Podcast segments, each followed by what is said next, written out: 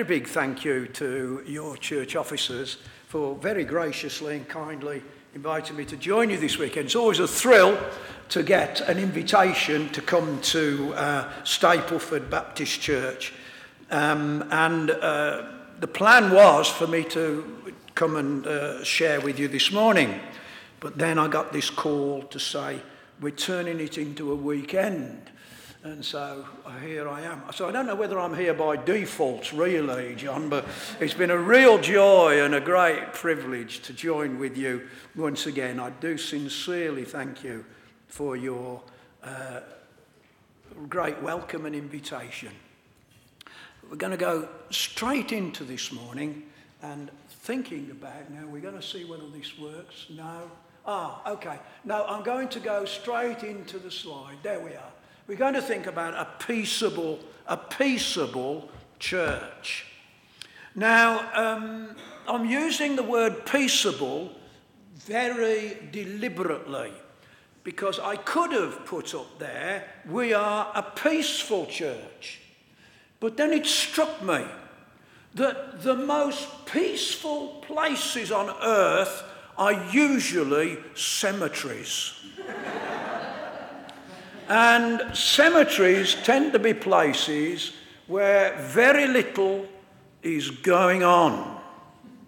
Nothing very much happens in a cemetery. Nothing exciting, nothing really unusual, nothing to disturb the quietness. The only thing that's really going on in a cemetery is the steady decaying of death. Now, all, now, now, although some people are finding that amusing, I, I, because of my involvement with FIEC, and here's a serious point, because of the, my involvement with FIEC, I'm aware that there are churches like that. Nothing exciting ever happens.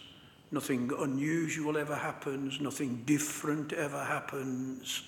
It is a steady state of decay. Now, people go along to churches like that, and it is peaceful. They are never challenged, they are never really urged or encouraged. They just go along, and everything's peaceful, and they like it. But sadly, that's a sign more of death than life, most often, I've found. And so I decided I would like to use the phrase, we are a peaceable church, because that strikes me to be something quite different. It seems to me to be peaceable is active and something that we get involved with. So, what does it mean? What does this word peace mean? Peace, originally, in the original language of the New Testament, is the word from which we get the young lady's name, Irene. Peace is Irene, it's Irene, and it means to be in harmony, to be friendly. It means calmness and amity among people. It's the opposite of hostility and factions and animosity and disputing and strife and discord. This matter of peace and peacefulness comes up in 59 of the 66 verses of the Old Testament. And for those of you who were here yesterday, I've got it down that it's 26, 26 books of the New Testament, would you believe? You will find peace. And so, therefore, it strikes me that peaceableness and peace ought to be one of the great characteristics of God's people and a tremendous mark of every local church. Local churches ought to be peacemaking, peace loving, peaceable places. Their gatherings ought to be amicable and friendly and warm and inviting. Now, I know from my little experiences of you and coming along amongst you that that is very much true of your church. So, what I want to do this morning is to encourage you to grow as a peaceable church.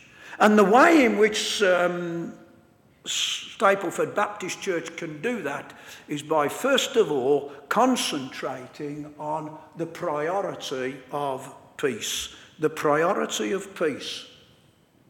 The Apostle Paul wrote to the Christians in Rome, and it's right at the beginning of his letter in that early verses of the first chapter. He makes a priority there to all who are in Rome, who are loved by God and called to be saints, and then he prays grace and peace to you. It's almost, it's almost at the top of his agenda. And you notice it's grace and peace to you, and I emphasised this a lot yesterday. I'll mention it again this morning. It's grace and peace to you all as a group, not to individuals. Grace and peace to you all as a group. And it comes from God our Father and the Lord Jesus Christ. So, when we're talking about peace and peaceableness, we're not talking about the kind of thing that people look for in the world. This only comes from God, it comes from the Father, it comes through the Son. It's a great attribute of God. His Son is known as the Prince of Peace, the Father is known as the God of peace. And it is through the work of the Holy Spirit, through His church, that He came and preached peace to you that are afar off, peace to those who are near, as Paul wrote to the church at Ephesus. On resurrection morning, on that first Easter Sunday morning, when our Lord rose from the dead. Later that day, the disciples were gathered together in the upper room and the doors were locked for fear. They were afraid that the authorities might come and arrest them. So they locked the doors. And Jesus came and appeared uh, to them and stood in their midst. And his first words were, Peace be to you. Peace be to you. Peace be to all of you disciples of mine. It's a peace that comes from God the Father, comes from the Lord Jesus Christ. It's a fruit of the Holy Spirit love, joy, peace.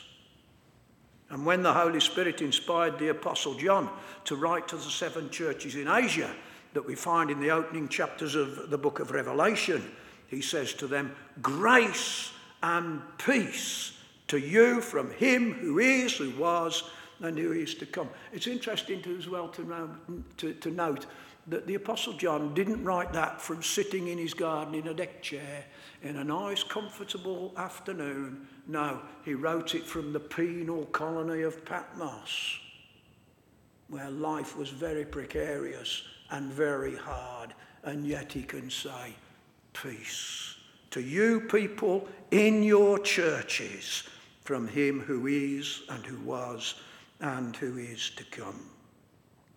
So, the first point I want to make then here is this that peaceableness ought to be an outstanding mark of every local church and among all groups of true Christians. Peaceableness ought to be a great trait of the local church. Interesting that it was to a church that had a lot of division and discord and disputes amongst it that the Apostle Paul was encouraged to write to Christians in Corinth and say, God is not a God of disorder, but of peace. And then he says, as in all the congregations of the saints. This ought to be an outstanding mark among all local churches of God's true people. We mentioned this verse yesterday. The kingdom of God is not a matter of eating and drinking, but righteousness and peace and joy in the Holy Spirit. And that needs to be a pervading ethos of Stapleford Baptist Church. You ought to be peaceable people. And that ought to characterize, along with love and with joy, your gatherings together. But if we're going to be that kind of a church, then something else is necessary, and that is the possession of peace. The possession of peace. We're not going to make peace a priority in the life of our church if we don't actually possess it. How do we possess this peace? We've just been saying it comes from God.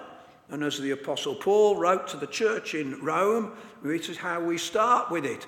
It's since we have been justified through faith that we have peace with God through our Lord Jesus Christ. A peaceable church starts with the individual.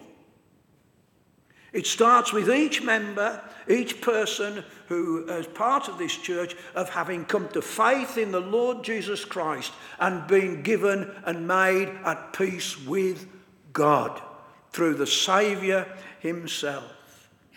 We've been justified by faith. We have peace with God through our Lord Jesus Christ. It starts and can only start by peace with God. And that peace with God comes through the gift and sacrifice of our Lord Jesus Christ, through the forgiveness of our sins, through being reconciled to God, through being made one with the Lord. That's how we receive this wonderful peace of God. As Paul wrote to the Colossians, it's peace through his blood shed on the cross. It's peace through being cleansed from our sins. It's peace through being made right with Almighty God. And that kind of peace results in peace of mind.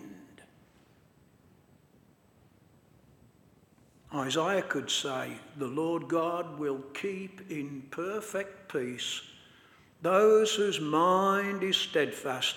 Why? Because he trusts in you.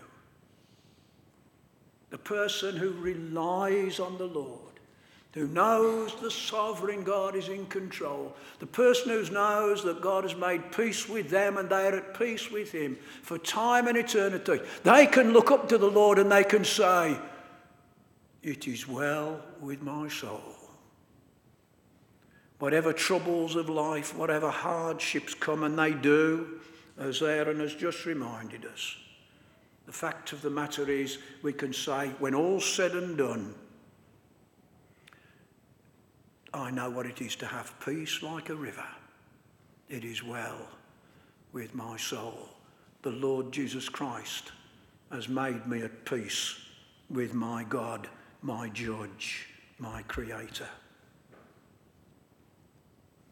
As the Apostle Paul could write to the Christians in Philippi and say, The peace of God transcends all understanding and will guard your hearts and your minds in Christ Jesus. It's interesting, isn't it? That as our nation has become more godless, there seems to be a much bigger emphasis on um, mental illness. People losing peace of mind. Because people don't know this amazing and wonderful Saviour who gives peace with God. Now, don't misunderstand me.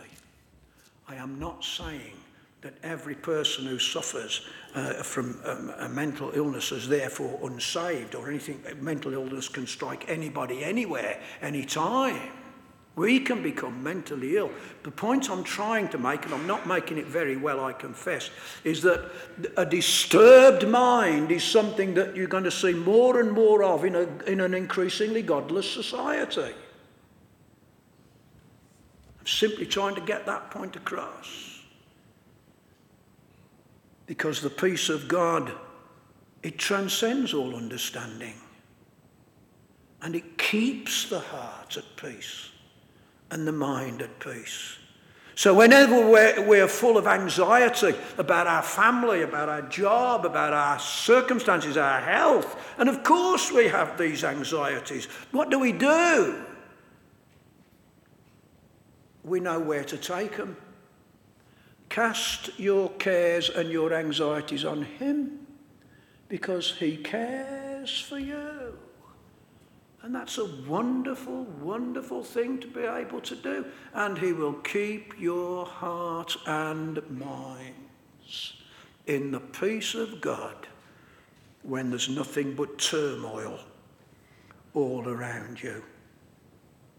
So, I suggest that Stapleford Baptist Church needs to make peace a priority and make sure that you are in possession of it. I think this is why it's a good thing for a local church to have an, a formal membership. I don't know whether you have a formal membership, I, you do. Uh, the advantage of that is that for somebody to become a member of the local church, they usually have to be able to give a credible profession of faith. In the Lord Jesus Christ. And I presume that the elders would interview someone and say, Can you tell us how you were saved? How did you come to have peace with God? Because if you're admitting people into the membership who don't have peace with God, then you won't give peace in your church. Because it has to start with people who are at peace with God, and then they bring that peace with them into the life of the local church. I can tell you from my observations through FIEC that there are often been churches destroyed through admitting members who do not have peace with God. They are not saved people. And the church is disturbed and can even be destroyed. Now, what happens this morning then if there's someone in this congregation you may even be a member of the church or you may be a regular attender and you're saying, But Mike, I haven't yet found peace with God. Should I stop coming? Don't, no, don't. Don't stop coming. Don't suddenly rush your resignation in to the elders or anything like that. What you need to do is get peace with God. Turn to the Lord Jesus Christ. Trust in Him. Go to the cross. Ask Him for the forgiveness of your sins. Make sure you've got peace with God. And keep coming. So, dear friends, make peace a priority. Make sure you've got it. Make sure you possess it. But then, even though, if all of you know what it is to have peace with God through faith in our Lord Jesus Christ, it doesn't guarantee you a peaceable church. And that's why the Apostle Paul draws our attention to the fact that we have to have the pursuit of peace. We have to pursue peace. Here it is. For example, Paul wrote to Timothy. Timothy was in charge of the church in Ephesus.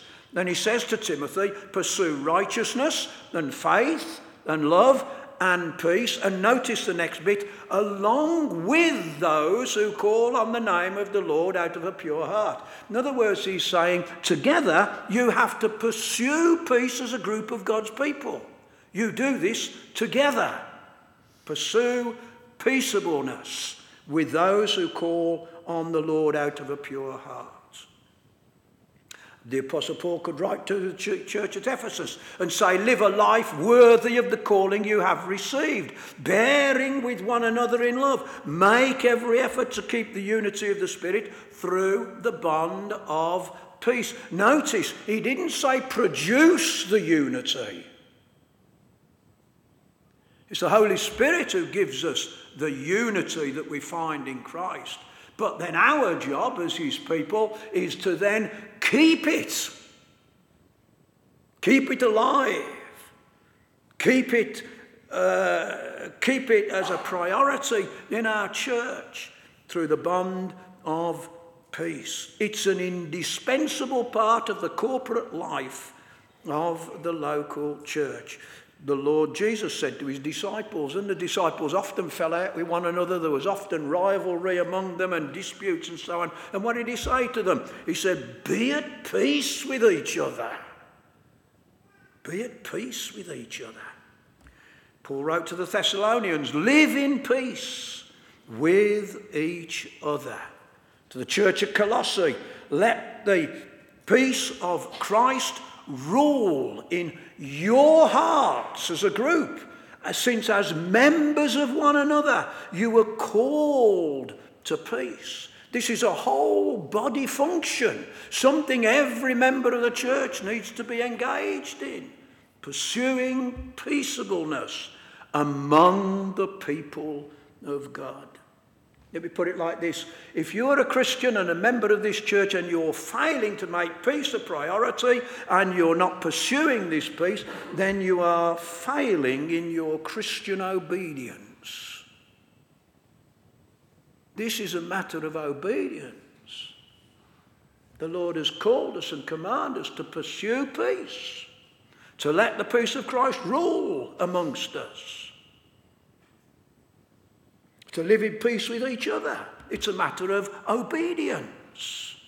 Not just a matter that it's nice and church will be nice if we do this.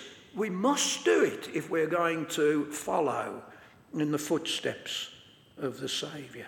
We can't live a life worthy of the Lord if we are not pursuing peaceableness in the life of the church. And if we have a church where there's a great measure of peaceableness, we need to continue to pursue it in order to grow it more and more. Because the devil will always do what he can to disturb the peacefulness of the local church, the peaceableness of the local church. He will do what he can to set one brother and sister against another and cause all kinds of trouble and disputes. He tries to do it among the leadership. You leaders have got to watch it because the devil will do his best to disturb the peaceableness that you find in your officers' meetings and so on and so forth. It happens time and time again, and it can happen over silly things. When I was a lad, I was brought up in a chapel. All of you will be amazed to find that was in Birmingham. I was brought up in a chapel in Birmingham, and I can remember it now, as clear as it was yesterday we'd had the communion service. And then one elder stood up from one side and one elder stood up from the other. And they started to argue across the communion table about whether the church should have gas or electric heating. now you laugh, but it split the church. It actually ruined the church I was brought up in over gas and electricity. We don't have that problem today because we can't afford either. So it doesn't matter. But there you are, you see. We've got to be careful. We've got to watch it. That's why the scripture says, pursue peace among yourselves. It's very, very important. So we not only do we have to make peace a priority, we have to make sure we possess peace, we have to make sure we, we pursue peace, but then in the next place, we need to practice it as well. The practice of peace. Do you know that the practice of peaceableness among the people of God is one of the great outstanding marks of being a godly person? Jesus said in the Sermon on the Mount, Blessed are the peacemakers, for they will be called the sons of God.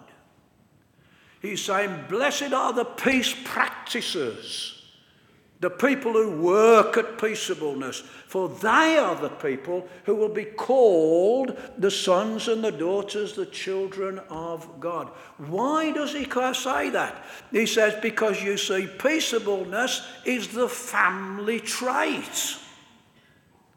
God is the peacemaking God. Jesus is the peacemaking Saviour. And if you're going to be one of his children, then you ought to be a peacemaking child of God. It's the family trait, it's what's expected of you. Paul wrote to the Ephesians in chapter 5 and says this amazing statement Be imitators of God. The Greek word is mimic God. Show God, show God to the people, show what He's like. How are you going to do that? By being a peacemaker. Because that's what God is, that's what God does, that's what Christ came for to make peace by shedding his blood.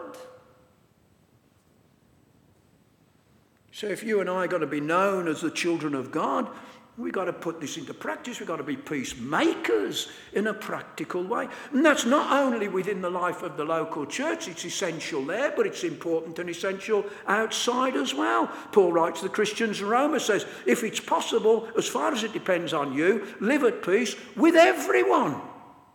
With everyone. Be known, if you're a Christian, be known as being a peacemaker out there in the world as well as among the people of God.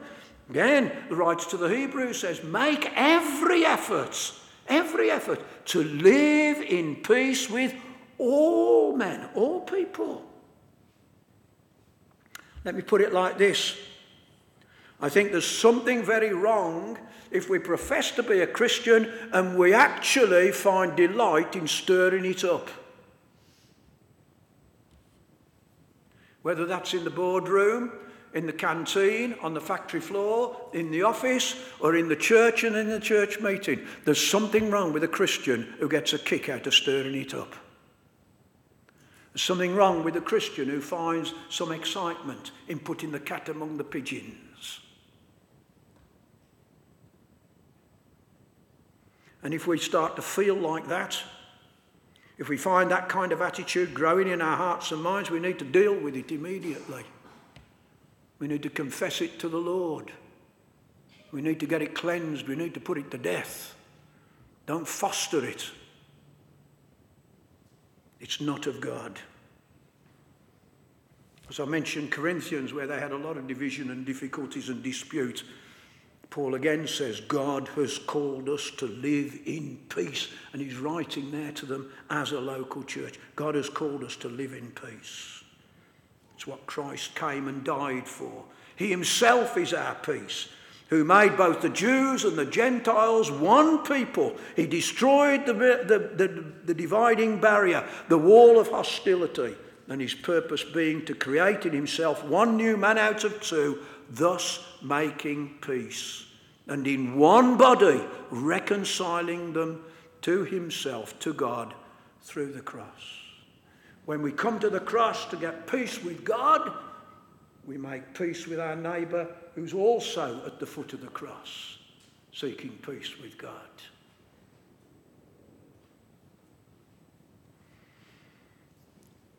There's absolutely no excuse for a local church to be at civil war.